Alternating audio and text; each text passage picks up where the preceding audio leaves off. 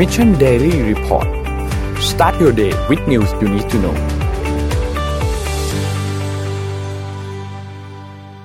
เริ่มเลยแล้วกันนะฮะเอ่อกลับมาอีกรอบหนึ่งนะฮะครับเอ่อที่ไปเที่ยวอาร์เจนตินานะครับ Financial Times รายงานว่าตอนนี้เนี่ยในประเทศอาร์เจนตินาเนี่ยนะฮะกำลังกลัวว่าจะเกิดเอ่อ ภาวะเศรษฐกิจถดถอยอย่างรุนแรง เหมือนที่เคยเกิดขึ้นในปี 2001 และ 2002 นะครับเล่าย้อนกลับไปตอนนั้นเนี่ยเนื่องจากมันอยู่ไกลเราเราอาจจะไม่ได้ข่าวเท่าไหร่นัก แล้วมันใกล้กับ .com birth ที่อเมริกาด้วยแต่จริงๆที่อาร์เจนตินาเนี่ยมีวิกฤตเศรษฐกิจครั้งใหญ่มากนะครับ ซึ่งตอนนั้นเนี่ยสิ่งที่เกิดขึ้นก็คือว่าในช่วงเวลาเพียงสองสามสัปดาห์เนี่ยนะครับเปลี่ยนประธานผู้ดีไปถึงสี่คนเลยนะฮะแล้วก็แล้วก็แล้วก็แล้วก็ซึมไปนานเลย ตอนนี้เนี่ยคนเริ่มกลัวอีกแล้ว เพราะว่าเอ่อรัฐบาลอาร์เจนตินาเนี่ยนะครับกำลังบอกว่าอาจจะไม่สามารถจ่ายเงินจำนวน 503 ล้านเหรียญซึ่งจะครบกำหนดในวันพรุ่งนี้ได้นะครับ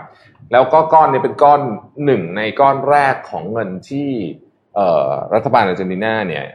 มีแนวคิดที่จะ restructure คือปรับโครงสร้างหนี้เนี่ยนะครับจำนวน 65,000 ล้านเหรียญนะฮะคนก็เริ่มตกใจสิครับเพราะว่าอืมพอรัฐบาลนำท่าเหมือนจะ เขาเรียกว่าอะไรอะผิดนัดเบี้นะยวนี่อะเนี่ยเออครับ ก็อืมคนก็ตกใจนะครับอืมเอ่อเอ่ออาร์เจนตินาเนี่ย ใช้วิธีค่าเงินของอาร์เจนตินาเปโซเนี่ยนะครับผูกกับค่าเงินดอลลาร์สหรัฐ แบบมีรัฐบาลการันตีคุ้นๆไหม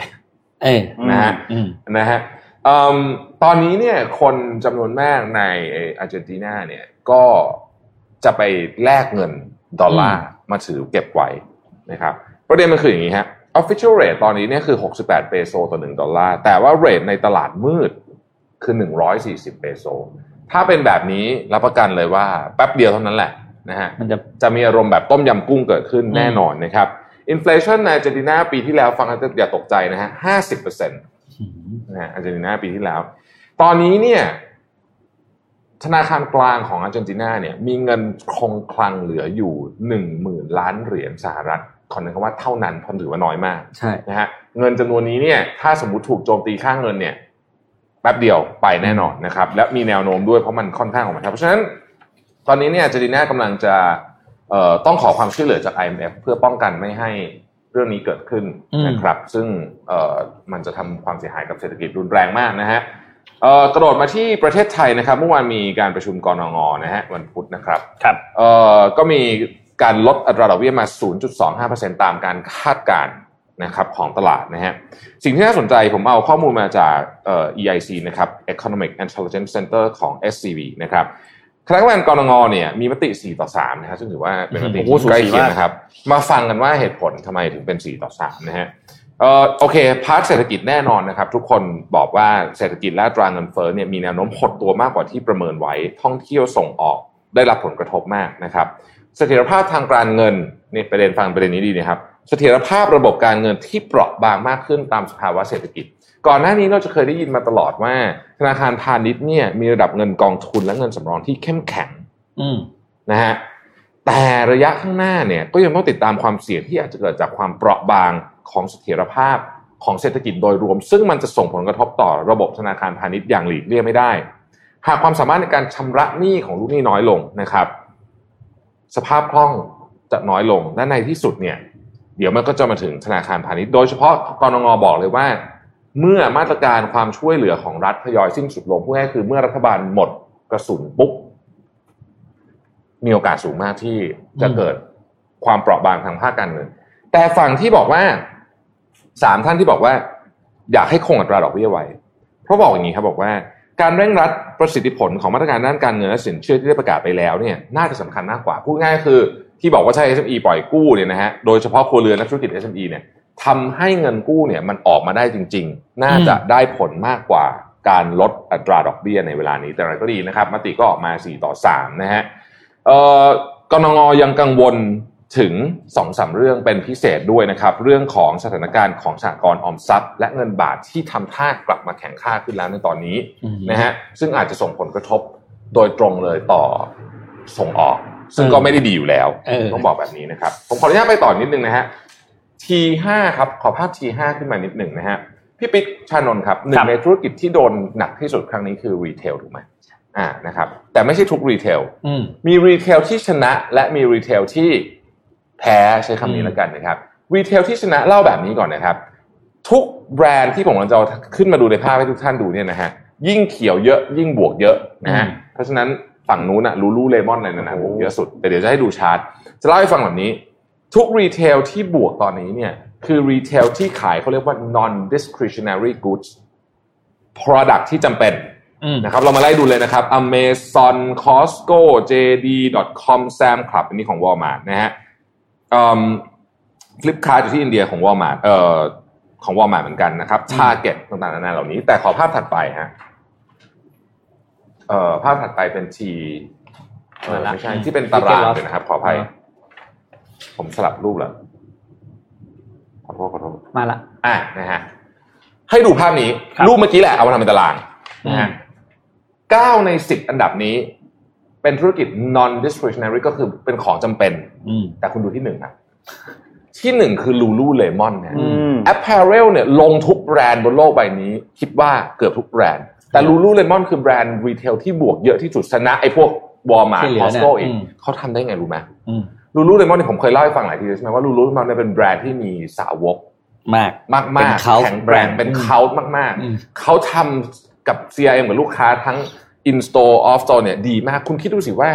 ร้านเขาถูกปิดไปเกือบหมดเลยนะฮะอืมแต่ยอดเขาเพิ่มอะอืมเออทำได้ไงอะ เอาเข้ามาดูขา loser บ้างนะครับ ขาที่เป็นอ่าแบรนด์ที่ที่ลดลงไปบ้างภาพเอ่อถัดไปนะฮะอืมภาพถัดไปนี่คือฝั่งรถนะครับ H&M นะฮะ Under อ่า Armour Under Armour นี่มาที่หนึ่งเลยอ่า North Face Uniqlo Mark and Spencer ต่างๆนานาเหล่านี้จะให้ดูว่าธุรกิจที่เป็นแฟชั่นน่ะ ลงหมดประลดนาวหมดตั้งแต่กีฬากีฬาอืมจะแฟชั่นแนวไหนก็ตามนะฮะเคสแ t ที่นี้ทำให้เห็นว่าถ้าคุณความสำคัญของเรื่องของการทำ branding และ customer relation ที่ดีเนี่ยทำให้แบรนด์คุณรอดนะแล้วรอดอย่างสวยงามมากๆ Lululemon เนี่ยต้องต้องเป็นจบจบโควิดเนี่ยต้องมาดูกันเลยว่าเขาทำอะไรบ้าง case study นี้เขาทำอะไรบ้างนะครับแต่เขาทำเยอะจริงๆนะครับทำเยอะจริงๆนะครับต้องยอมรับว่าเขาทำเยอะจริงๆใครทำแบรนด์ retail เฉพาะเสื้อผ้าเนี่ยคุณต้องไปศึกษา Lululemon เลยอืมอันนี้นี่คือที่เอ่อนี่ยังมีนี่คุณดู H&M พวกนั้นนะลบกันลบสามสิบสี่30ลบยี่สิบเจ็ดนะฮะ Lulu Lemon บวกสี่สิบนะอืมอืมเก่งมากๆคืออาจจะอาจจะเพราะไม่รู้จะแต่งตัวไปไหนไงแต่งตัวรูเลมอนซื้อชุดเดียวไปข้างนอกก็ได้เออเป็นนอกก็ได้ออกกำลังกายก็ได้ใช่ชุดออกกำลังกายด้วยของลูเลมอนอืมนะครับนนท์ขอเสริมเรื่องของการลดอัตราดอกเบี้ยที่ไทยอืมนิดหนึ่งได้ไหมคือ อธิบายให้หลาย ๆ คนอาจจะงงนิดนึงว่าลดอัตราดอกเบี้ยแล้วมันส่งผลกับเรายังไงอะไรอย่างนี้ใช่ไหมครับทำไมเขาถึงต้องลดนะครับ และทำไมสหรัฐถึงใกล้ๆจะแตะศูนย์เลยแบบนั้นนะครับ คือโอเค ไทยเนี่ยต้องบอกว่าเราธนาคารกลางเนี่ยถ้าพูดพูดกันตามภาษาบ้านๆเนี่ยเขาก็เหลือกระสุนอีกสองนัด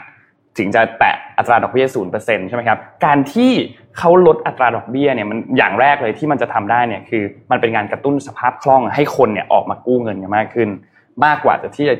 มากกว่าที่จะแบบ เก็บออมเงิน คือต้องการให้มีคนมาใช้จ่ายเงิน ให้เงินเนี่ยมันหมุนเศรษฐกิจกันมากขึ้น เพราะถ้าออมเงินคุณได้ดอกเบี้ยนิดเดียว แต่ถ้าคุณกู้เงินเนี่ยคุณเสียดอกเบี้ยนิดเดียวอืมนะครับนี่เป็นเหตุผลว่าทำไมถึงต้องมีการออกมาลดอัตราดอกเบี้ยแบบนี้นะครับแล้วเดี๋ยวนนท์ไปต่อที่ข่าวเรานะครับมันมีข่าวที่นิวซีแลนด์นะครับนายกรัฐมนตรีของนิวซีแลนด์นะครับจาซินดาอาร์เดนนะครับได้ออกมาพูดถึงผ่านไลฟ์ Facebook ของเธอเนี่ยแหละอืมเขาออกมาไลฟ์บอกว่า เขาจะกลับมานำเรื่องนโยบายการทำงาน4 days work week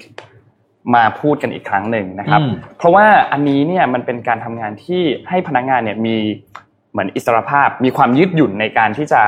พักผ่อนมากขึ้นนะครับในการที่จะเลือกทำงานมากขึ้นนะครับและที่สำคัญคือในช่วงที่มีการล็อกดาวน์แบบนี้เนี่ยนักท่องเที่ยวไม่สามารถเข้ามาในประเทศได้เนี่ยเป็นการกระตุ้นการท่องเที่ยวภายในประเทศด้วยอืมนะครับและช่วยให้แรงงานเนี่ยมี work life balance ที่ ดีขึ้นนะครับโดยเฉพาะช่วงเวลาแบบนี้เธอไลฟ์ผ่าน Facebook ของเธอแล้วพูดถึงเกี่ยวกับเมืองหนึ่งที่เป็นเมืองเหมือนเมืองท่องเที่ยวนะครับเมืองโรโทรัวนะครับซึ่งเป็นแหล่งท่องเที่ยวอันหนึ่งของประเทศที่สำคัญเลย เธอได้รับความเห็นจากประชาชนนะครับพบว่ามีประชาชนหลายคนมากที่เธอไปพูดคุยด้วยและเขาบอกว่า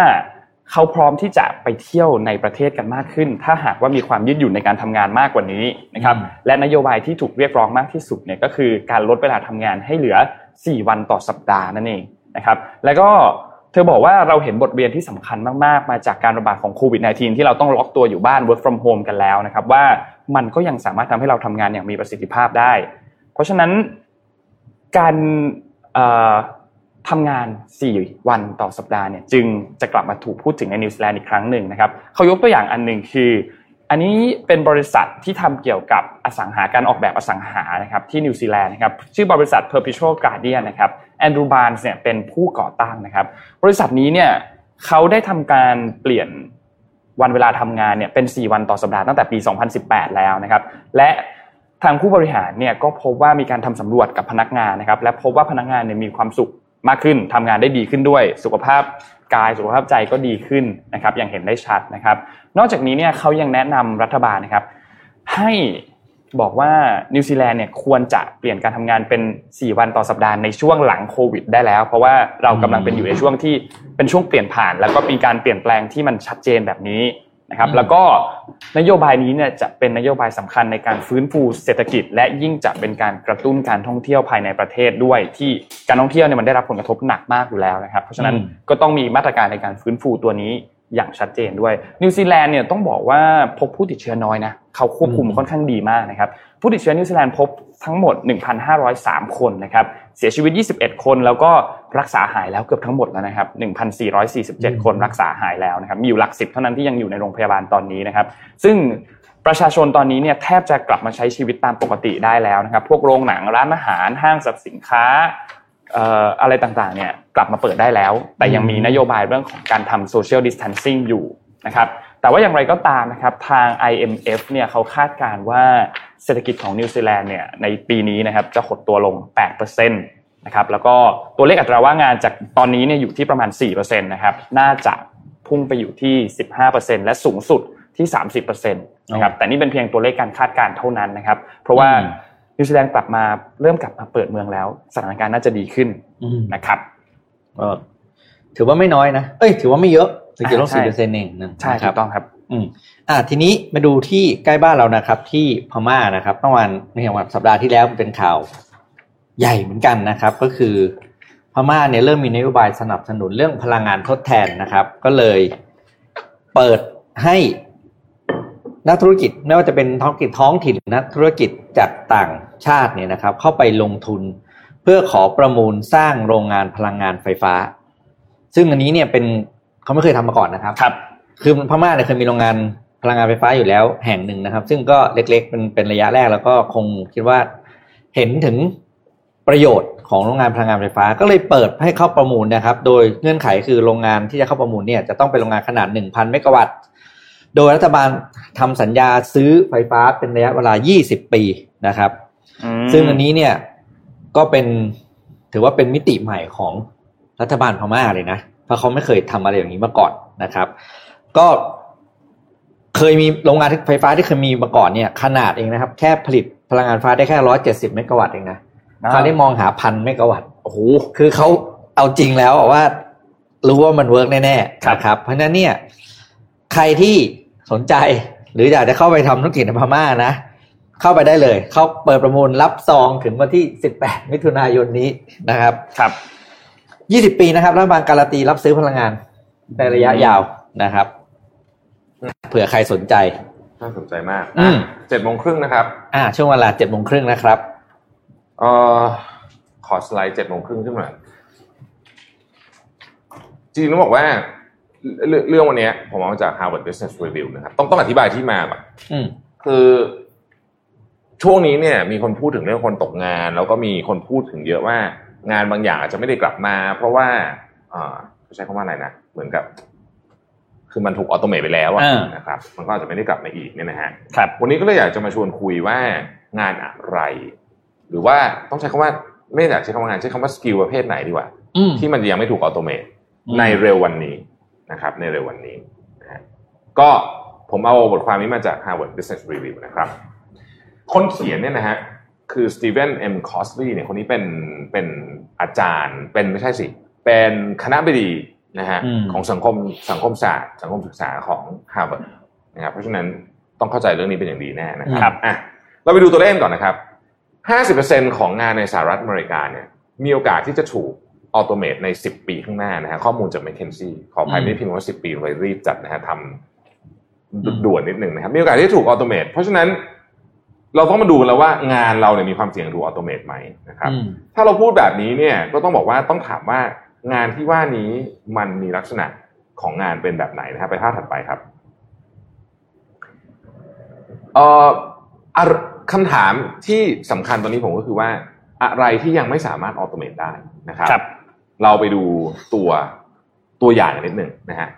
ลองดูคุณหมอครับ คุณหมอเนี่ย ยุคนี้เนี่ยต้องบอกว่า ถ้าพูดถึงงานของคุณหมอเนี่ยนะฮะเอางานววิเคราะห์โลกอะว่าอืมเป็นอะไรเนี่ยนะฮะ AI เริ่มเก่งนะอืมอาจจะเก่งกว่าในเร็วไม่อาจจะเก่งกว่าในเร็วๆนี้แน่ เพราะเราลองนึกดูนะครับ ว่าอะยกตัวอย่างคุณหมอที่รักษามะเร็งแล้วกันอืมตลอดชีวิตคุณหมอคนหนึงเนี่ยทำเคสได้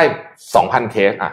เยอะไหมเยอะมากนะอืมนั่นก็คือประสบการณ์ถูกไหมของมันดูอืมเอ๊ะอันนี้เป็นอะไรนี่เป็นอะไรนะครับ แต่ AI เนี่ยมันเก็บ Data ทีหนึ่งเป็นอย่างที่เอ่อ Mayo Clinic ใช้ IBM Watson อยู่เนี่ย เก็บ Data ทีเป็นล้านเคสครับเพื่อวิเคราะห์รูปเดียวกันข้อมูลชุดเดียวกัน เพราะฉะนั้นแน่นอนเนี่ยงานวิเคราะห์เนี่ยนะฮะในที่สุดเนี่ย AI มันจะต้องเก่งกว่าอยู่แล้ว มันเป็นธรรมชาติ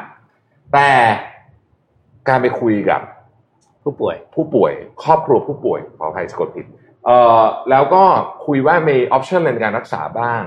เสนอทางเลือกบอกทางเลือกบอกตั้งพวกนี้เนี่ย AI ทำไม่ได้อืมนะหรือทำได้ก็จะออกมาแบบแข็งสุดๆอะอืมนะฮะตอนนี้นะครับ ตอนนี้ เพราะฉะนั้น งานของคุณหมอเนี่ย จะมี part ที่ automate ไม่ได้อืมครั้งต่อมันหมายความว่าอะไร ต่อไปนี้เนี่ยมันจะตัดสินกันว่า คนที่เก่งกว่า ไม่ใช่ฝั่งซ้ายนะอืมแต่เป็นฝั่งขวาเก่งกว่าอืมนะครับอะเรามาดูอีกงานหนึ่งบาร์เทนเดอร์ครับ คล้ายกันเลย ชงเหล้าอะโอ้โหตอนนี้มันมีแล้วอ่าแน่นอนโอ้โหเป๊ะทุกแก้วรสชาติเหมือนกันหมดอืมแต่งานบาร์เทนเดอร์ไม่ใช่งานชงเหล้าอะใช่ งานบาร์เทนเดอร์เนี่ยผมผมเล่าให้ฟังอย่างนี้ก่อน ตอนที่ผมอยู่ที่อเมริกาเนี่ยนะฮะเอ่อไอมันมีคลับอันนึงไม่ใช่คลับ เป็นบาร์ที่ดังมากที่สุดเออของเมืองผมอะเมืองผมอืมเป็นเมืองไม่ใหญ่มากตอนนั้นนะอยู่ติดอพาร์ตเมนต์เลย ติดนี่คือรั้วติดกันเลยนะอืมคือเรียกว่าเดินแฟรบไปอย่างนี้ได้เลยนะฮะก็เย็นๆผมก็ไปนั่งคุยกับบาร์เทนเดอร์อะอืมนะฮะแล้วก็ช่วงไหนคือคือบางทีมันก็บางบางวันเราก็อยู่คนเดียวอะเราก็ไปนั่งคุยกับเขานั่นแหละบอืมแล้วผมค้นพบว่ามันมีสิ่งที่เรียกว่า bartender only conversation อืม คือเราจะคุยเรื่องนี้เฉพาะกับบาร์เทนเดอร์เท่านั้นอืมซึ่งคนอเมริกันอะเป็นเยอะมากอืมๆนะฮะก็คือมานั่งคุยก็ดื่มเบียร์ดื่มอะไรไปแล้วก็คุยกับบาร์เทนเดอร์ไปเออ part เนี้ย AI ทำไม่ได้อ่าอ่าอ่า AI ทำไม่ได้แน่นอนนะครับ อันนี้ อันนี้เรื่องมันจะเป็นเรื่องแต่เรื่องงานเรื่องความเรื่องบ้าบอคอแตกอะไรเนี่ยนะฮะเพราะว่าคุยกับบาร์เทนเดอร์อืมแล้วบาร์เทนเดอร์ที่คนติดเยอะๆให้ทิปเยอะคือคุยเก่ง คือคุยเก่งไม่ใช่ทำเครื่องดื่มเก่ง ใช่นะฮะอันนี้คือจะเห็นว่า skill ของงานหนึ่งอะมันแบ่งออกได้เป็นประมาณนี้ อะไรก็ตามที่มันซ้ำไปซ้ำมา หรือว่าวางโปรโตคอลได้ ไม่ต้องซ้ำก็ได้นะ ยากก็ได้นะ มี pattern แต่มี pattern เนี่ยมีโอกาสที่จะถูก AI อัตโนมัติสูงนะครับอืมดังนั้นเนี่ยเราจึงสามารถบอกได้ว่างานเนี่ยมันมีสองกลุ่มภาพถัดไป เราเรียกว่างานกลุ่มที่ predictable อืมยากแค่ไหนก็ตามแต่ predictable อืมกับงานกลุ่มที่ unpredictable ยกตัวอย่างเช่น bartender คนเมื่อกี้ เอ่อสมมติวันนี้ลูกค้าเดินมาสั่งแบบ scotch double shot เนี้ย on the rock แล้วก็ซดทีเดียวหมดแล้วก็บอกว่านี่จะเป็นแก้วสุดท้ายแล้วผมคิดว่าวันนี้ผมจะไปตายดีกว่า สมมติอย่างนี้นะครับอ่าอ่าแล้วคุณเป็น bartender ของนั้นคุณต้องเออคุณจะต้องคุณทำจะอะไรพูดอะไรที่เป็นจิตแพทย์บวกกับ bartender ไปด้วยอะไรอย่างเงี้ยนะอืมอันนี้คืองานที่ unpredictable เพราะลักษณะงานแบบนี้จะทำให้ AI adopt ยากในเวลานี้นะครับอืมทำไมถึงเป็นแบบนั้นอะมาอธิบายโครงสร้างนิดหนึ่ง ของสองอย่างที่ AI ปัจจุบันนี้ยังทำได้ยากมาก คือเรื่องที่เกี่ยวข้องกับอันที่หนึ่งคือ emotion หรืออารมณ์ของคนนะฮะภาพถัดไปนะฮะถ้าเราอ่านหนังสือเกี่ยวกับเรื่องพวกนี้เยอะๆเนี่ย เราจะรู้เลยว่าฟังก์ชันของการทำงานของอารมณ์ของมนุษย์เนี่ยนะครับ ยังอธิบายในทางวิทยาศาสตร์เป๊ะๆไม่ได้อืมมันมีอะไรที่แบบอธิบายไม่ได้เยอะมาก เพราะฉะนั้นอะไรก็ตามที่คุณไม่สามารถอธิบายได้ คุณออโตเมตมันไม่ได้อืมนะฮะ ความสามารถของผู้บริหารในอนาคตอาจจะไม่ใช่ความสามารถในการอ่านงบการเงินเก่งวิเคราะห์นู่นนี่เก่งแต่อาจจะเป็นความสามารถในการควบคุมอารมณ์เวลาโมโหก็ได้นะอืมนึกออกไหมฮะอาจจะไปแพ้ชนะตรงนั้น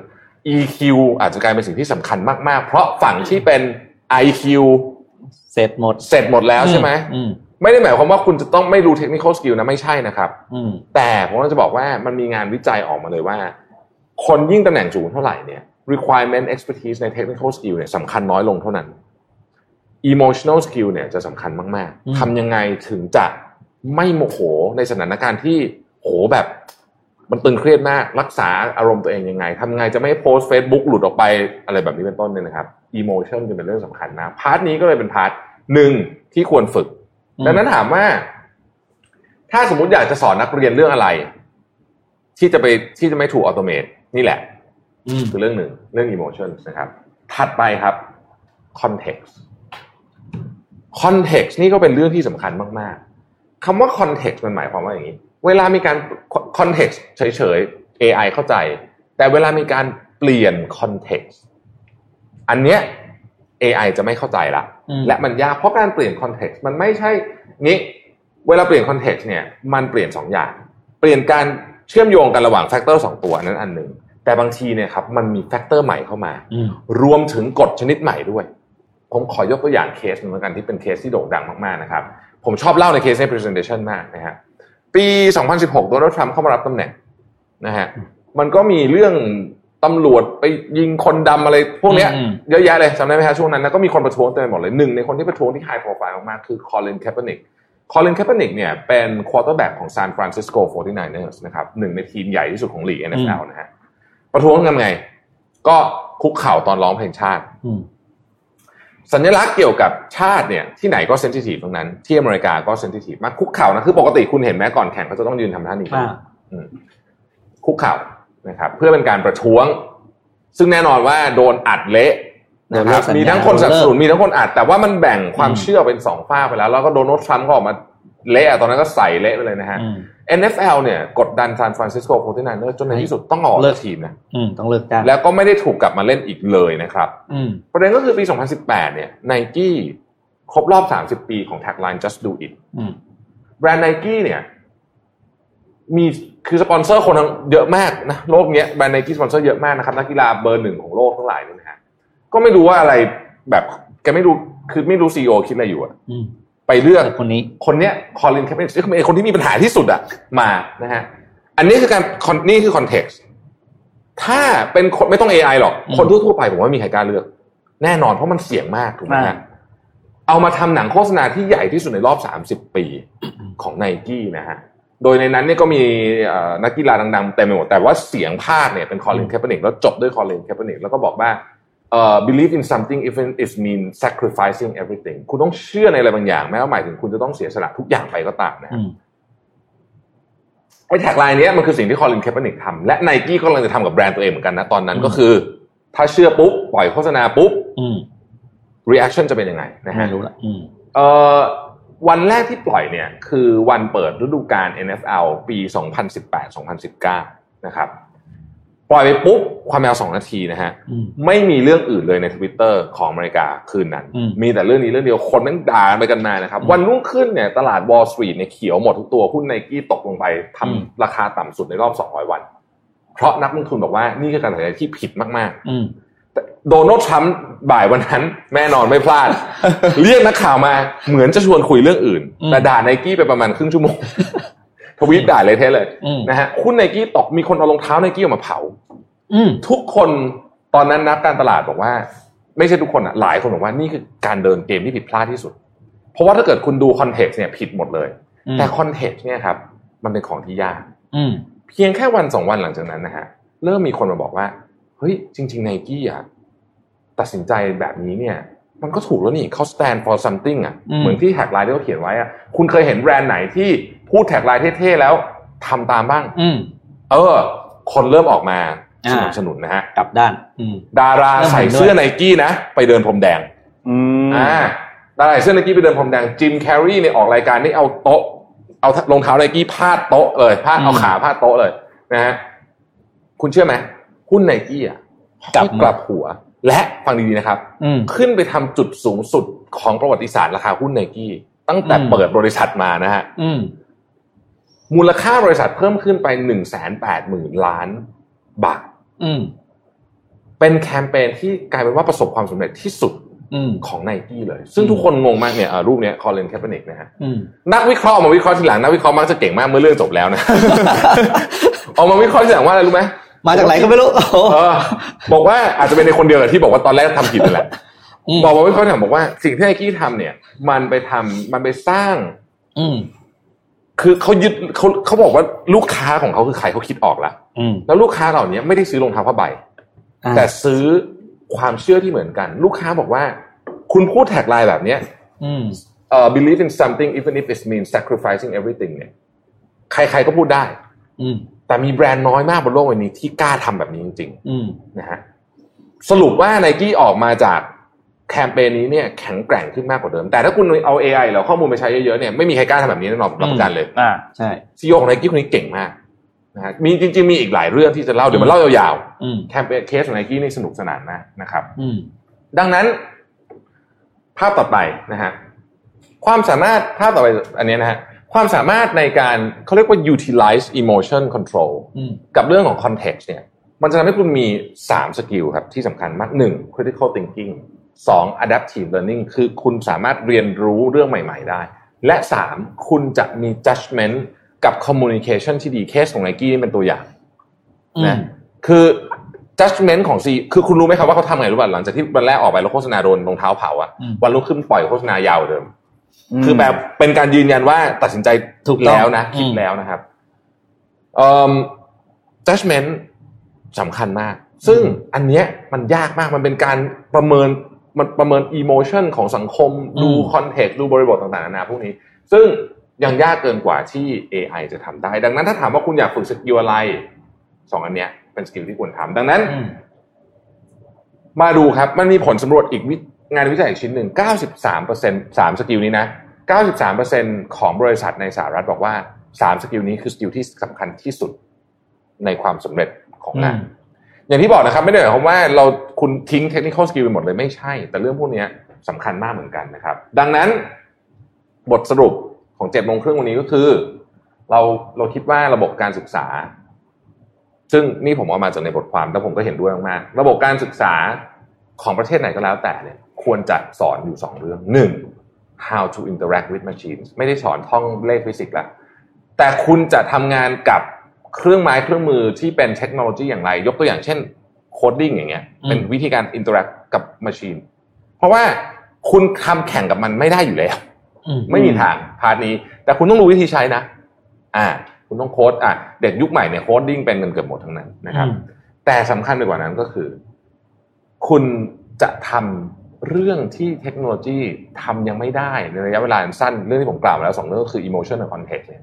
ได้ยังไง คุณจะสอนเด็กได้ยังไง เด็กจะอดทนอืมทดสอบสมมติว่าคุณมีโปรเจกต์โปรเจกต์หนึ่งทดสอบแล้ว fail ทดสอบแล้ว fail เนี่ยความอดทนที่จะทำมันยี่สิบสามสิบครั้งเนี่ยจะมีได้ยังไง พวกนี้แหละอืมคือ skill ที่สำคัญ จะรู้ยังไงว่าเรื่องนี้ต้องตัดสินใจแบบไหน กระแสอารมณ์ของคนเป็นแบบไหนควรจะทำอย่างไรอืมอืมนะครับ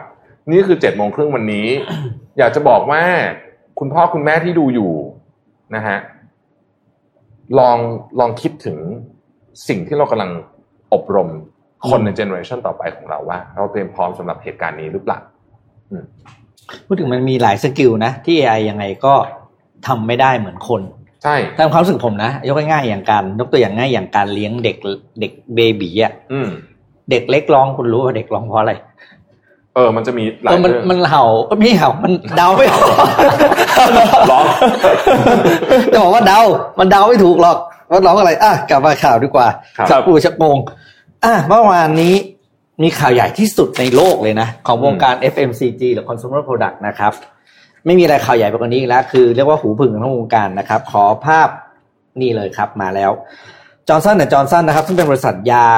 และเวชภัณฑ์อันดับหนึ่งของโลกนะครับหลายคนอาจจะไม่รู้นะอืมเจนเจนี่คือบริษัทยาและเวชภัณฑ์อันดับหนึ่งของโลกครับเพราะเขาขายทั้งเครื่องมือแพทย์ขายทั้งวัคซีน ขายทั้ง consumer product ขายทั้ง healthcare นะครับ ได้ออกมาประกาศว่าจะหยุด ขายผลิตภัณฑ์ตัวนี้ครับ แป้งผงที่ที่เขาเรียกว่า talc base นะครับ talc คือ talcum นะครับ talcum base baby powder นะครับในสหรัฐอเมริกาและแคนาดา แป้งกระป๋องขาวนะครับอะแป้งกระป๋องขาวนี่แหละ แต่ว่าเขาเรียก talc base นะครับอืม talcum base ตัวนี้เนี่ยนะครับสินค้าตัวนี้เนี่ยมีขายมาร้อยกว่าปีแล้วนะครับอืมแล้วก็เป็นหนึ่งในลิสต์รายการของสินค้าที่ Johnson Johnson & Johnson เนี่ยประกาศจะเลิกขายร้อยห้าสิบเจ็ดตัวอืมซึ่งบริษัทออกมายืนยันว่าการประกาศ ยกเลิกสินค้าตัวนี้ที่เป็นสินค้าอันดับหนึ่งของบริษัทนะครับ ไม่เกี่ยวอะไรกับเรื่องของคดีต่างๆ ที่เคยมีมายาวยาวนานแล้ว ต้องเล่าให้ฟังอย่างนี้ครับ แป้งตัวเนี้ยมันมีคดีความเยอะมากว่า เป็นหนึ่งในสาเหตุของการก่อมะเร็งอืมนะครับอ่าแล้วก็มีการฟ้องร้องกันอีลุงตุงนางไปหมดนะครับ ในสหรัฐเฉพาะในสหรัฐอเมริกาเนี่ยนะครับ แป้งตัวเนี้ยเคยขึ้นคดีแบบเรียกว่า เรียกว่านับไม่ถ้วนนะครับ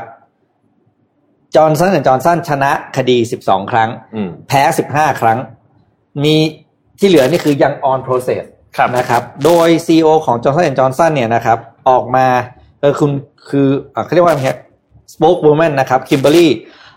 Montalcino นะครับ ออกมาบอกว่าคดีความที่ยังค้างอยู่จะยังสู้ต่อไปจนถึงที่สุดอืมและไม่ได้บอกว่าการเลิกแป้งตัวนี้เป็นเพราะว่าตัวคดีความที่ค้างอยู่ครับ แต่เป็นเรื่องเพราะการปรับ direction ของธุรกิจ ซึ่งจะให้ความสำคัญเกี่ยวกับเรื่องสุขภาพมากขึ้นอืมคือบริษัทที่ยอมตัดยอดสินค้านำหนึ่งของอันดับหนึ่งของแคตตาล็อเนี่ยโหดมาก เรื่องใหญ่มากเลยนะครับนะฮะอะผมขออนุญาตกระโดดไปที่สหราชอาณาจักรนิดหนึ่งนะครับอืมที่อังกฤษนะครับ ขอภาพ T9 ขึ้นมานิดหนึ่งนะฮะเมื่อวานถ้าเราจำจำกันได้นะครับ ว่านนท์พูดถึงเรื่องของอัตราการว่างงานที่อังกฤษใช่ไหมครับมันสูงขึ้นมากก็เนี่ยฮะให้ดูกราฟนะฮะก็ลักษณะก็จะคล้ายๆกับคล้ายๆกับที่สหรัฐอเมกานะคือ ขวามือไม่ใช่ขอบนะฮะขอเน้นอีกครั้งหนึ่งนะครับ ไม่ใช่ขอบไม่ใช่นะฮะขอบทุกคนจะบอกว่าเอ๊ะนั่นเป็นขอบกราฟหรือเปล่าไม่ใช่นะครับ ไม่ใช่ขอบเล่าอย่างนี้ก่อนนะครับ ตอนนี้เนี่ยนะฮะมีอัตราการว่างงานเนี่ยนะครับเอ่อเพิ่มขึ้นนะฮะจากเดือนมีนาคมมาเป็นเดือนมาเดือนพฤเมษายนเนี่ยเพิ่มขึ้น 69เปอร์เซ็นต์อืมนะครับใช่ครับ แล้วคือคือไม่ไม่ใช่ไม่ใช่เป็น 69เปอร์เซ็นต์นะเพิ่มขึ้น 69เพิ่มขึ้นเปอร์เซ็นต์นะครับอืมมีการคาดการณ์ว่ามี jobless claim ตอนนี้เนี่ยรวมๆกันอยู่ประมาณสัก 2 ล้านคน ฟังดูไม่เยอะอืมฟังดูไม่เยอะ แต่อย่าลืมว่ารัฐบาลอังกฤษเนี่ยนะครับ จ่ายเงินเดือนให้คนที่ไม่มีงานทำอยู่10ล้านคนอืมมนะครับ แล้วไอ้เรื่องนี้มันจะต้องมีวันจบถูกไหมมันจะไม่สามารถจ่ายต่อไปได้เรื่อยๆนะครับเมื่อวานนี้รัฐมนตรีสิ่งแวดล้อมของอังกฤษก็ออกมาบอกว่า คนตกงานเยอะจริงอืมๆและนะฮะเอ่อคาดการณ์ว่าไอการฟื้นตัวเนี่ยมันจะไม่ได้เป็นแบบ V shape หรอกอืมนะมันจะซึมไปอีกนาน ดังนั้น เรามาทำงานในประเทศกันดีกว่าเขาสนับสนุนให้คนอังกฤษเนี่ยออกมาสมัครงานที่เกี่ยวข้องกับการเก็บผักและผลไม้ฮะคือเล่าอย่างนี้ก่อนงานประเภทนี้ปกติคนอังกฤษไม่ค่อยทำจะเป็ครันบคนที่มาจากฝั่งเอ่อยุโรปตะวันออกอะไรแบบนี้มาทำแต่ตอนนี้มันมาจากไหนไม่ได้เลย ไม่มีใครมาได้ถูกไหมฮะอืมก็เลยเชิญชวนให้คนอังกฤษออกมาทำนะครับรัฐมนตรีบอกว่าสิ่งหนึ่งที่เราค่อนข้างแน่ใจแล้วคือว่าปีนี้เนี่ยการเก็บพืชผักผลไม้ทางการเกษตรทั้งหลายของอังกฤษเนี่ยจะต้องพึ่งพาแรงงานในประเทศนี่แหละ นะฮะอืมโครงการมันก็เลยมีตั้งขึ้นมาจริงๆมีอยู่แล้วนะครับ โครงการนี้มีอยู่แล้ว แต่ว่าเมื่อวานได้รับการพูดถึงอย่างกว้างขวางในสื่อของอังกฤษชื่อว่า Pick for Britain เก็บเกี่ยวเพื่อประเทศอังกฤษกันเถอะนะฮะทันทีอะเอางี้ไอ้เว็บเนี้ยของเขาเนี่ยนะฮะตอนสี่โมงเย็นก่อนรัฐมนตรีออกมาพูดเนี่ยมีคนเข้าอยู่สองพันสองร้อยคนนะฮะพูดจบปุ๊บมีคนเข้าไปแสนหกเว็บล่มครับ บนล่มทันทีเลยจริงๆนะฮะจากสองพันคนเป็นแสนหกนะฮะเว็บล่มไปก็ปรากฏว่ามีคนสนใจมากๆนะครับ เพราะว่าตอนนี้เนี่ยคนเริ่มเห็นแล้วว่าอนาคตไม่แน่นอนจริง ๆนะฮะอะน่าสนใจนะอืมคือขาดแรงงานอะ ก็มาช่วยกันหน่อยนะครับอืมภาพถัดไปนะฮะ T3 นะครับอังกฤษเหมือนกันนะฮะหนึ่งในผู้ผลิตซัพพลายเออร์รายใหญ่ที่สุดของโลกในโลกการบินคือ Rolls Royce นะครับ Rolls Royce ไม่ได้ผลิตรถยนต์อย่างเดียวนะฮะจริงๆ ธุรกิจ Rolls Royce ที่ใหญ่กว่าคือธุรกิจเครื่องบินนะครับ Rolls Royce ก็ออกมายืนยันแล้วว่ามีความจำเป็นที่จะต้องลดพนักงานประมาณ 9,000 คนนะฮะอืมซึ่งเป็น 20%ของ workforce ทั้งหมดนะครับแล้ว CEO ของ Rolls Royce เนี่ยนะครับ Warren East เนี่ยออกมาบอกอีกว่า จริง ๆ ตอนนี้เนี่ยสภาพคล่องระยะสั้นเนี่ยไม่ได้มีปัญหานะอืม ที่ต้องลดเนี่ยมันเป็นการปรับโครงสร้างเพื่อรองรับกับวิกฤตทางการบินระยะยาว เขาเชื่อว่าใช้เวลาอีก เขาใช้คำว่า couple of years อะคือโอ้โหสองสามสองหสามรือปีห้าปีอะไรแบบนี้นะฮะที่ธุรกิจการบินจะกลับมาเหมือนเดิมอีกครั้งหนึ่งนะครับ แล้วเขายังเตือนไปด้วยนะครับบอกว่าธุรกิจการบินของอังกฤษ ซึ่งไม่ได้มีแต่ Rolls Royce เป็นคนอื่นด้วยเนี่ยนะฮะกำลังจะเจอวิกฤตครั้งใหญ่ คาดการณ์ว่าในที่สุดแล้ว จะต้องมีคนหายไปจากธุรกิจการบินเนี่ยนะครับ สองในสามของ workforce ที่มีอยู่ตอนนี้ ก็พูดง่ายๆคือจะคนต้องถูก lay off อีกประมาณ 66เปอร์เซ็นต์ธุรกิจที่เกี่ยวข้องกับการบินนะครับ แต่ไม่ใช่บริษัท Rolls Royce นะนี่เขาพูดถึงทาง industryครับครับ ซึ่ง น่าเป็นห่วงจริงๆ น่าเป็นห่วงจริงๆนะฮะแล้วพวกพวกนี้เขามี skill เขาเป็น skill เฉพาะทางไงมากๆอะเออมันจะไปหางานใหม่ที่ไหนอะอืมถ้าแบบเอางานที่เอา experience เดิมนะ อืมอืมก็ต้องเปลี่ยน skill ใช่ไปอืมนะครับพี่ปิ๊กมีเรื่อง Facebook Facebook เมื่อวานนะครับ Facebook ก็ออกมาเปิดตัว service ใหม่นะครับ ชื่อว่าเอ่อเขาเรียกว่าเป็น Facebook Virtual Shopping Mall นะครับจะเป็นบริการใหม่ที่เป็นหนึ่งในแคมเปญที่ Facebook เคยออกมาบอกว่าจะออกมาช่วยเหลือ SME อ่าธุรกิจขนาดเล็กที่ค้าขายอยู่บน Facebook นะคครัรับบจะเป็นบริการใหม่ที่ให้ทุกคนไปเปิดหน้าร้านเป็นแบบเวอร์ชวลนะ ก็คงจะใช้เทคโนโลยีในเรื่องของผ่านมือถือนั่นแหละอืมแล้วก็ถ่ายรูปในร้านตัวเองในเข้าไปนะครับ คือเข้ามาแทน เข้ามาเป็นร้านหน้าร้านเสริมสำหรับคนที่มีหน้าร้านเป็นๆอยู่แล้วอ่าเพราะเวอร์ชวลเนี่ยมันจะต้องมีร้านของมันอยู่ครับ แล้วก็ใช้มือถือถ่ายปุ๊บเพื่อให้ลูกค้าเนี่ยสามารถมองเห็นอ่านะครับ โดย Facebook บอกว่าจะเริ่มใช้เนี่ยในเดือนหน้าในสหรัฐอเมริกาก่อนนะครับ ใครที่เป็นแฟน Facebook หรือมีธุรกิจหน้าร้านอยู่ใน Facebook ก็พยายามติดตามข่าวตัวนี้นะครับ ว่าในประเทศเราจะเปิดให้ใช้เมื่อไหร่นะคคือเตรียมตัวไว้ได้เลยเดี๋ยวมาแน่คือมาร์คซักเกอร์เบิร์กเนี่ยออกมาบอกว่าร้อยหกสิบล้าน ธุรกิจๆครับเล็กๆเนี่ยที่อยู่ใน Facebook เนี่ยจะสามารถเข้าถึงบริการตรงนี้ได้นะครับอืมแล้วก็ Facebook ให้บริการไม่คิดค่าเช่าร้านด้วยนะอ่าในช่วงแรกให้ใช้ฟรีในช่วงแรกอ่าอันนี้ไม่คิดนะครับอ่าตอนนี้ตอนนี้ซึ่งอืมเขาไม่ได้เปิดแค่ Facebook นะ Instagram ด้วยนะอ่ามันจะลิงก์กับมันจะ WhatsApp มีด้วยอ่าอืมขอรูปนนท์ขอรูป N5 ขึ้นมานะครับคือไอตัว virtual shop อันนี้เนี่ยเขาเปิดให้ใน Facebook ก่อนนะครับ แล้วก็จะมีของ Instagram อืมด้วย นะครับซึ่งอันเนี้ยเจ๋งมากเลยนะ เพราะว่าอย่างแรกเลยคือ คือจากเดิมเนี่ยเวลาเราเข้าไปซื้อของในร้านค้าของ Facebook อืมหรือว่าใน Instagram ก็ตามเนี่ยเราก็ต้องติดต่อผ่านไปทางแชทอื่นๆเช่น อาจจะไปทาง Line แอดอืมต่อหรือว่าเป็น Facebook Messenger ต่อใช่ไหมครับหรือว่าบางทีเขาก็จะมีลิงก์ต่อไปยัง e-commerce ต่างๆ แต่อันเนี้ยคือคุณจบในแอปเดียวเลยอืมคุณเข้า Facebook สั่งซื้อผ่าน Facebook จัดการทุกอย่างผ่าน Facebook หรือว่า Instagram นะครับเขาจะมีช็อปขึ้นมาเลย Facebook เนี่ยเขาร่วมมือกับเอ่อ e-commerce อีกหลายเจ้ามาก Shopify Big Commerce WooCommerce ChannelAdvisor เยอะมาก Cafe 24นะครับ Feedonomics นะครับเขาเข้าไปร่วมมือหมด แล้วก็คือให้ให้พวกเนี้ยมาช่วยจัดการหลังบ้านให้ในการจัดการเกี่ยวกับเรื่องของตัว e-commerce นะครับอืมซึ่งอันนี้ก็น่าสนใจมากมาร์คซักเกอร์เบิร์กเขาบอกอีกนะครับเขาบอกว่าแม้ว่าไอตัว feature อันนี้เนี่ยมันอาจจะไม่ได้ทำให้ความเสียหายทางเศรษฐกิจทั้งหมด ในด้านของร้านค้า SME เนี่ยมันกลับมา แต่มันอืมน่าจะช่วยกระตุ้นยอดขายให้กลับมาได้บางส่วนนะครับอืมและที่สำคัญคือ แม้ว่าการระบาดจะจบแล้วเนี่ยไอ feature อันนี้เนี่ยเขาก็มองว่าคนเนี่ยจะใช้ชีวิตในโลกออนไลน์มากขึ้นทำธุรกิจในโลกออนไลน์มากขึ้น ก็เป็นการปรับตัวที่ค่อนข้างดี และอย่างที่พี่ปิ๊กบอกครับ ไม่เสียค่าใช้จ่ายนะครับ ช่วงแรกน่าสนใจมากๆของไทยก็เตรียมตัวไว้เลย คิดว่าเราน่าจะได้ใช้กันภายในปีนี้แหละนะครับครับ ผม เมื่อเช้าเปิดอีเมลมาอืมนะฮะแล้วก็มีอีเมลมาจาก CEO ของ Marriott ที่เขาส่งหาทุกคนแหละฟังดูเท่ส่งหาทุกคนนะครับอืมเออเขียนอีเมลมาแล้วผมคือปกติอีเมลพวกนี้ผมไม่กดอ่านเนาะอืมเราก็ข้ามๆไปใช่ไหมแต่เมื่อเช้าเป็นอะไรก็ไม่รู้อยากกดเข้าไปอ่านนะฮะตอนที่กำลังเตรียมข่าวอยู่ แล้วเขาปรากฏว่าไปเจอวิดีโออันหนึ่งซึ่งมากับอีเมลครับอ่าเดี๋ยวผมจะเปิดวิดีโอนี้ให้แต่ว่าเพิ่นมันเอาเสียงมาด้วยไม่ได้เดี๋ยวผมจะเล่าให้ฟังแล้วกันนะครับครับประเด็นที่น่าสนใจก็คือตอนนี้ทุกคนพูดหมดเลยว่า ต้องทำเรื่องสะองสะอาดใช่ไหมครับ แต่อันเนี้ยเป็นถ้าถ้าโรงแรมอื่นทำแล้วผมขออภัยนะฮะแต่ผมคิดว่าเป็นตัวอย่างที่ดีสำหรับคนที่ทำธุรกิจท่องเที่ยวอืมไม่ต้องทำอลังการมากก็ได้ แต่ทำให้เห็นภาพวิดีโอนี้เนี่ยทำงานที่สองอย่างหนึ่งทำให้ลูกค้าคุณเชื่อมั่นด้วยสองเป็นการโปรโมทโรงแรมไปในตัวด้วครัยบขอภาพวิดีโอขึ้นมานิดหนึ่งได้ไหมฮะความมาไม่ไม่ ไม่ไม่ใช่นี่ฮะขออภัยคลิปคลิป YouTube ที่ส่งไป อันนี้เดี๋ยวช่วงทำประจำวัน เดี๋ยวเดี๋ยวมีทำประจำวันอ๋อเอ่ครับอเดี๋ยวนะฮะอืมเดี๋ยวรอคลิปสักครู่หนึ่งนะครับแป๊บนึงนะครับวันนี้ทำเขาก็อีกแล้วใช่ไหมฮะเขาก็วันนี้เอาทำมีเรื่องหลายคอนอะเทนเอาต์เรื่องทำประจำวันก่อนอะทำประจำวันก่อนแล้วกันนะครับ อันนี้เป็นข้อมูลจาก BBC นะครับ ขอคลิปเมื่อกี้ขึ้นมาเลยครับ ของทรัมป์นะครับ คือโดนัลด์ทรัมป์นะครับเดี๋ยวเราดูคลิปกันก่อนดีกว่า อืม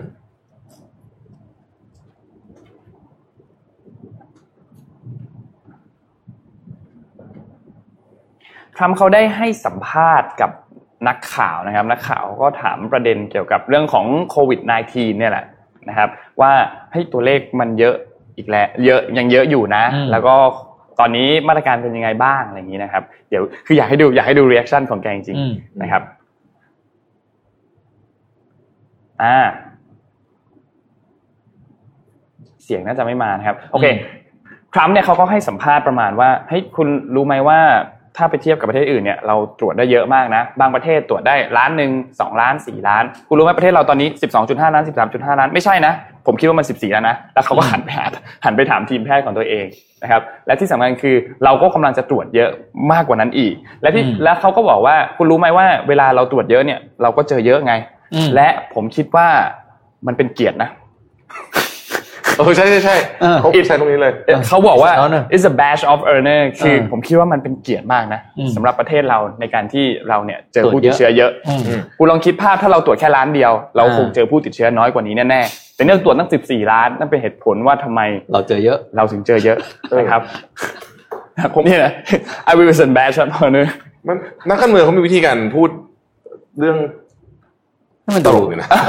ว่าคือคือโอเคถ้าถ้ามองในมุมว่ามันก็จริงเออมันก็จริงของเขาแหละอืมเขาก็ตรวจได้มันก็มีเยส่วนจริงอยู่อะกำลังในการตรวจของเขามันก็ได้เยอะจริงๆนะครับแต่ด้วยวิธีการพูดแต่ของการขเลือกนี่ยสับน่ะใช่ใช่การเลือกสับอะการเลือกสับของเขาเนี่ยอ่าสุดยอดจริงนะฮะๆคือคนอื่นทำไม่ได้อะเขาทำได้คนเดียวเขาเป็นทรัมป์เท่านั้นคือโอบามาทำนี่จะไม่ได้ไม่ไม่มีทางพูดอะไรอย่างเงี้ยโอบามาไม่มีทางพูดถูกต้องถูกต้องต้องต้องต้องเป็นเขาจริงอ่าๆ content creator ของเราเรา content creator ของเรานะครับอ่าอะอยากให้ดูอันนี้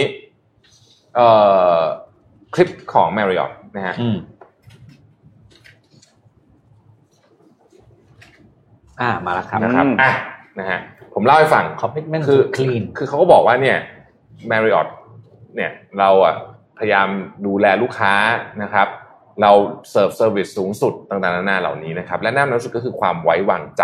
นะฮะเวลานี้เป็นเวลาที่สำคัญที่สุดที่ความไว้วางใจเนี่ยต้องมา เพราะฉะนั้นเราจึงมีมาตรการในการทำความสะอาด โรงแรมมาตรการสะอาดในการป้องกันโควิด -19 เนี่ยอย่างเข้มข้นมากๆ ดังต่อไปนี้นะเขาก็เล่าให้ฟังว่าทำอะไรบ้างเอาเปลี่ยนนู่นเปลี่ยนนี่นะครับอืมเอ่อตลอดเวลานะฮะstandard สูงสุดฉีดทุกอย่าง High Touch Area นะฮะมีมาตรการยังไง clean บ่อยขนาดไหน เครื่องเป็นยังไง แต่สังเกตดูนะครับว่า ของทุกอย่างที่เขาทำเนี่ย ในภาพเนี่ย มันเป็นสิ่งที่มนุษย์นึกออกทันทีว่าเดินไปถึงแล้วจะเป็นยังไง นะครับอืมอ่ามีจุดแอลเจลแอลกอฮอล์นะฮะมี partition กั้นระหว่าง front desk นะครับมีให้ทำ social distancing ต่างๆ นานาเหล่านี้นะครับอืมสิ่งที่น่าสนใจมากคือวิดีโอนี้คือเสียงครับ เสียงของคนที่พูดเนี่ยคือบิลแมริออตนะฮะซึ่งเป็นเรียกว่าเป็นประธานกิตติคุณแล้วกันอืมของคือแก่ๆมากแล้วแปดสิบแปดละนะฮะเนี่ยเขาเล่าให้ฟังบอกว่า บิลแมริออตบอกว่าเชื่อผมเถอะว่าเราอะตั้งใจทำจริง ๆ แล้วเราจะทำให้โรงแรมและการท่องเที่ยวเนี่ยกลับมาเป็นเหมือนเดิมมีมีแอปพลิเคชัน ไม่ต้องเจอคนเอ่อเอา room service ไปแขวนไว้ต่างๆนานาเหล่านี้นะฮะใครอยากไปดูเวอร์ชันเต็มไปดูได้ เอาแค่นี้ก่อนพอละอันเนี้ยแขวน room service ต่างๆนานาเหล่านี้อืมผมกำลังจะบอกว่า คุณต้องสื่อสารลูกค้าแบบเนี้ยอืมเพราะผมเห็นวิดีโอนี้พวกผมเขาแบบอืมน่าถ้าจะไปเนี่ยโรงแรม Marriott ก็น่าสนใจอืมนะครับ ไม่จำเป็นคือต้นทุนทำวิดีโอแบบนี้ไม่ได้เยอะครับคือไม่ต้องทำอลังการขนาดนี้ก็ได้ แต่ว่าประเด็นก็คือนี่คือการสื่อสารเป็นคอมมูนิเคชันแบบหนึ่งที่ผมคิดว่าโรงแรมไทยเองก็ควรจะต้องทำแบบนี้เหมือนกันนะครับ อืมอืมอะเจ๋งท้ายไหมฮะอะปิดท้ายเรื่องใกล้ตัวเราหน่อยนะครับ เราก็น่าจะใช้บริการอยู่ทุกคนนะครับ ก็คืออุตสาหกรรมดนตรีครับนะครับ Goldman Sachs นะครับ ออกมาคาดการณ์ว่า ปีนี้เนี่ยอุตสาหกรรมดนตรีเนี่ยรายได้จะลงลดลงไปประมาณ 25%ซึ่งหลักๆเนี่ยมันมาจากเหตุอ่าไม่ใช่เหตุการณ์เจ้าโคโรนาไวรัสเนี่ยทำให้พวก music event ต่างๆ คอนเสิร์ตอะไรพวกเนี้ยหายหมดหายหมดนะครับ แต่สิ่งที่คาดการณ์ออกไปน่าสนใจมากครับ ในภายในปี 2030 นะครับ รายได้ของธุรกิจดนตรีเนี่ยจะพุ่งขึ้นไปแตะ 142,000 ล้านเหรียญ เป็นสองเท่าของวันนี้นะครับ ภายใน 10 ปีข้างหน้านี้นะครับ โดยรายได้หลักมันจะเกิดจากตัว Music Streaming คือตัวผู้ฟังนั่นเองนะครับ ซึ่งจะเพิ่มจาก 1.2 เพิ่มเป็น 1 1,200 ล้าน user ซึ่งเป็นเพิ่มเป็นตัวมัน 4 เท่าจากวันนี้ ซึ่งมีอยู่ประมาณทัก3 300 400 ล้าน user เองนะครับครับพวกมองพวกวงวงการดนตรีเนี่ย revenue model มันเปลี่ยนไปหมดแล้วครับ โดยตอนแรกมันก็เปลี่ยนเยอะแล้วนะ แต่ไอ้เจ้าเนี่ยแหละมันทำให้มันเปลี่ยนซ้ำขึ้นไปอีกครับแต่ก็มองเห็นเรื่องของอนาคตก็ยังสดใสอยู่อืมในเรื่องของธุรกิจดนตรี โดยเขาคาดการณ์เลยนะครับสองบริษัทที่จะได้รับผลในทางบวกมากที่สุดก็คือค่ายเพลงสองค่าย ก็คือ Universal Music Group และ Sony Music อืมเขาบอกคนสองคนนี้จะเป็น main beneficiaries เลย ของการเปลี่ยนแปลงในสิบปีข้างหน้าอืมอืมเอาผมขอปิดท้ายจากสถานการณ์รอบๆโลกเรานะครับ เป็นสถานการณ์ที่พูดถึงการอืมเปิดเมืองนะครับอืมผมขอภาพที่หนึ่งครับ Financial Times รายงานว่าตอนนี้เนี่ยแม้ว่าบางประเทศที่เป็นประเทศที่ยังมีอัตราการติดเชื้อที่เป็นขาขึ้นเห็นไหมแบบนี้คือขาขึ้นครับนะฮะสีเหลืองๆอยู่เนี่ย แต่ก็ไม่ไหวละเพราะเศรษฐกิจมันไปไม่ไหว ก็ต้องเปิดต้องเปิดนะครับ ซึ่งทุกรัฐบาลก็มี concern เหมือนกันหมดอะ มันเป็นมันเป็น dilemma มันเป็นสิ่งที่ต้องเลือกระหว่างเศรษฐกิจกับเรื่องสุขภาพ แต่ถ้าเกิดว่าเปิดแล้วเละเศรษฐกิจก็เละเหมือนกันนะฮะคือมันมีความยากในการ balance แต่ผมจะรายงานให้เร็วๆว่าประเทศกำลังพัฒนาทั้งหลายเนี่ยนะครับทั่วโลกตอนนี้เนี่ยเอ่อหรือประเทศที่อาจจะเป็นประเทศขนาดใหญ่ แต่ว่ามีปัญหาเรื่องนี้เยอะเนี่ยกำลังทำอะไรกันอยู่บ้างนะครับ เริ่มที่อินเดียก่อนนะฮะเอ่อนายกรัฐมนตรีโมดีเนี่ยนะครับบอกว่า โอเคแหละ ตอนนี้เราโดนหนักมาก แต่เขามีความเชื่อว่าจะมีการย้าย supply chain จำนวนมหาศาลจากจีนมาที่อินเดีย แล้วอินเดียจะได้ประโยชน์จากตรงนี้มาก ๆนะครับนายรัฐมนตรีโมดีบอกว่าเขาจะเริ่มให้บางพื้นที่มีกิจกรรมในเศรษฐกิจได้มากขึ้น ขึ้นอยู่กับอัตราการติดเชื้อณขณะนี้อินเดียเนี่ยนะครับอัตราการติดเชื้อเนี่ยน่าเป็นห่วงมาก ๆเลยนะฮะเเรียกว่าตอนนี้กำลังเป็นขาขึ้นสุดๆเลย นะตาการติดเชื้อที่อินเดียนะครับ แต่ก็จะกำลังต้องเปิดเมืองแล้วเพราะไม่ไหวแล้วนะครับ อินโดนีเซียนะครับ อินโดนีเซียเองนะฮะก็ค่อนข้างจะมีปัญหาพอสมควร อินโดนีเซียเนี่ยเป็นเศรษฐกิจขนาดใหญ่ที่สุดใน Southeast Asia นะครับ รัฐมนตรีว่าการกระทรวงการคลังของอินโดนีเซียเนี่ยออกมากล่าวว่าตอนนี้เนี่ยมีคนว่างงานแล้วประมาณ 2 ล้านคน และการต่อสู้กับความยากจนที่อินโดนีเซียทำมาหลายสิบปีเนี่ยถูก เขาใช้คำว่า wipe out ก็คือลบออกไปจากเหตุการณ์ครั้งนี้เพียงครั้งเดียวนะครับอืมแต่ก็จะกำลังจะใกล้ๆจะเปิดเมืองแล้วเหมือนกันนะครับ ที่เม็กซิโกนะครับจะเริ่มกลับมาเปิดเมืองในวันที่ 1 มิถุนายนนี้นะครับเม็กซิโกธุรกิจรถยนต์เริ่มกลับมาทำงานแล้ว เพราะได้รับแรงกดดันจากสหรัฐ เยอะมากเลยว่า supply chain มันขาดตอนนะครับอืมซึ่งก็มีมาตรการที่เพื่อป้องกัน คนทำงานพอสมควรนะครับธุรกิจรถยนต์ในเม็กซิโกเนี่ยเป็น 4%ของ GDP เพราะฉะนั้นถ้าหายไปไปเอา supplier จากที่อื่นเนี่ยหนักแน่นอนนะครับกระโดดมาที่บราซิลครับบราซิลเป็นหนึ่งในประเทศที่มีอัตราการผู้ติดเชื้อรุนแรงที่สุดในโลกตอนนี้นะครับตอนนี้มีผู้เสียชีวิตไปแล้วเนี่ยหนึ่งหมื่นหกพันคน แต่จำเรื่องบราซิลได้ใช่ไหมครับประธานาธิบดีของบราซิลเนี่ยแกขวาจัดเลยนะฮะอืมอะไรก็ตามที่อยู่ในอำนาจแกตอนนี้เนี่ยแกทำหมดเพื่อที่จะเปิดเปิดเมืองทำไม่ได้เพราะอำนาจอยู่ที่ผู้ว่าการว่ารักัฐนครับอืมแต่สิ่งที่เขาทำได้ก็คือ ทำให้อะไรก็ตามกลายเป็นสิ่งที่เรียกว่า essential service จะถูกบังคับให้เปิดโดยอัตโนมัติ ครับ อ่า เข้าใจไหม ถ้าสมมติรัฐเอ่อประธานาธิบดีบอกว่า อันเนี้ยเป็น essential service ผู้ว่าการรัฐต้องเปิด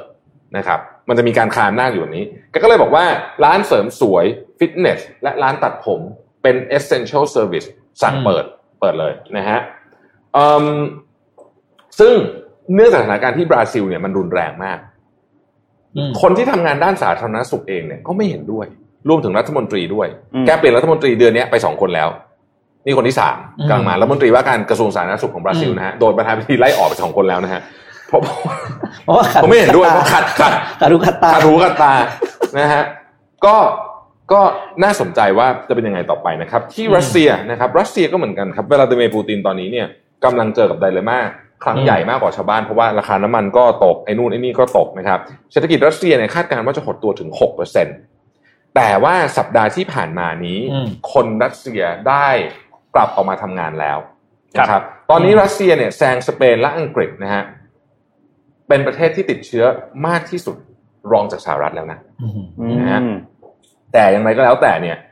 ก็จะกลับมาทำงานแล้วอืมปัญหาของรัสเซียนิดหนึ่งก็คือว่าไอ้ stimulus package ของรัสเซียเนี่ยเป็นขนาดเพียงแค่3%ของ GDP เท่านั้นเอง ซึ่งถือว่าน้อยมากมากอืมเทียบกับประเทศอื่นๆนะฮะอืมแล้วก็ยังเข้ามา effective ยังไม่เต็มที่ด้วย นี่คือสถานการณ์รอบโลกจาก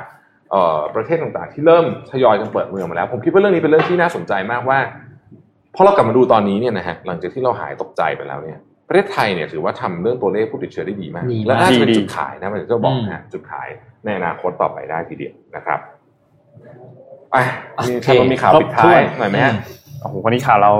แน่นมากๆนะครับนนท์ปิดท้ายด้วยที่ไต้หวันเมื่อวานนี้แล้วกันอืมนะครับ ประธานาธิบดีไช่อินเวิร์นนะครับ ก็เมื่อวานนี้เนี่ยได้มีการมีพิธีสาบานตนเข้ารับตำแหน่งในสมัยที่2นะครับ คือเธอเนี่ยชนะการเลือกตั้งเมื่อช่วงต้นปีในวันที่ 11 มกราคมที่ผ่านมานะครับ ซึ่งก็ หลังจากที่พอชนะการเลือกตั้งปุ๊บก็ต้องมาลุยเรื่องของงานจัดการโควิด -19 เลยอืมและที่สำคัญไต้หวันก็ทำได้ดีมากด้วยนะครับ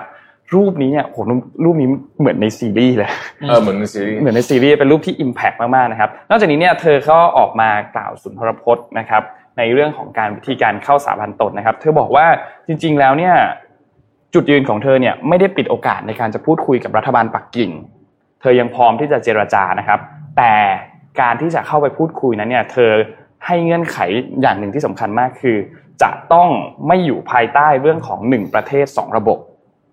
เธอถึงจะยอมพูดคุยด้วยนะครับ ซึ่งเป็นแนวทางที่ทางรัฐบาลของปักกิ่งเนี่ยก็ยึดถือมาโดยตลอดนะครับ เราจะเห็นอย่างที่มีเพิ่งมีปัญหากับอองค์การอนามัยโลกกับสหรัฐ ก็มีการพูดถึงประเด็นนี้ว่าให้ประเทศอื่นๆเนี่ยที่จีนออกมากดดันนะครับ บอกว่าให้เคารพในเรื่องของนโยบายจีนเดียว ของเขานะครับ ซึ่ง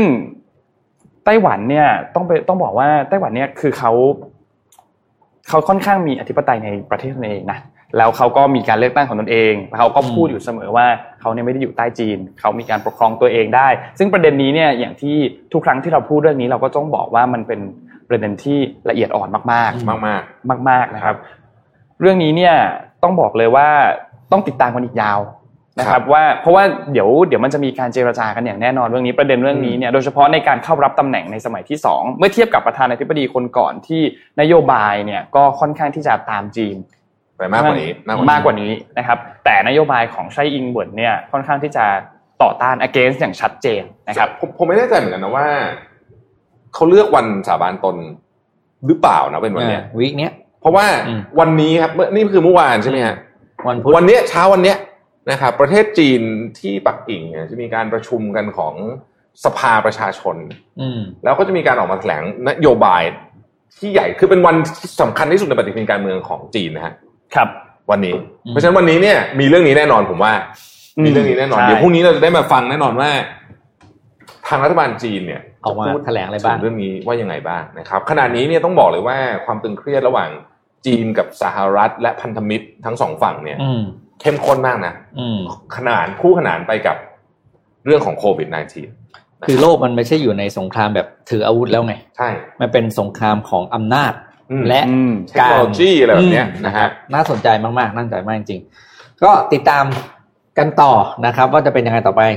ส่วนวันนี้ก็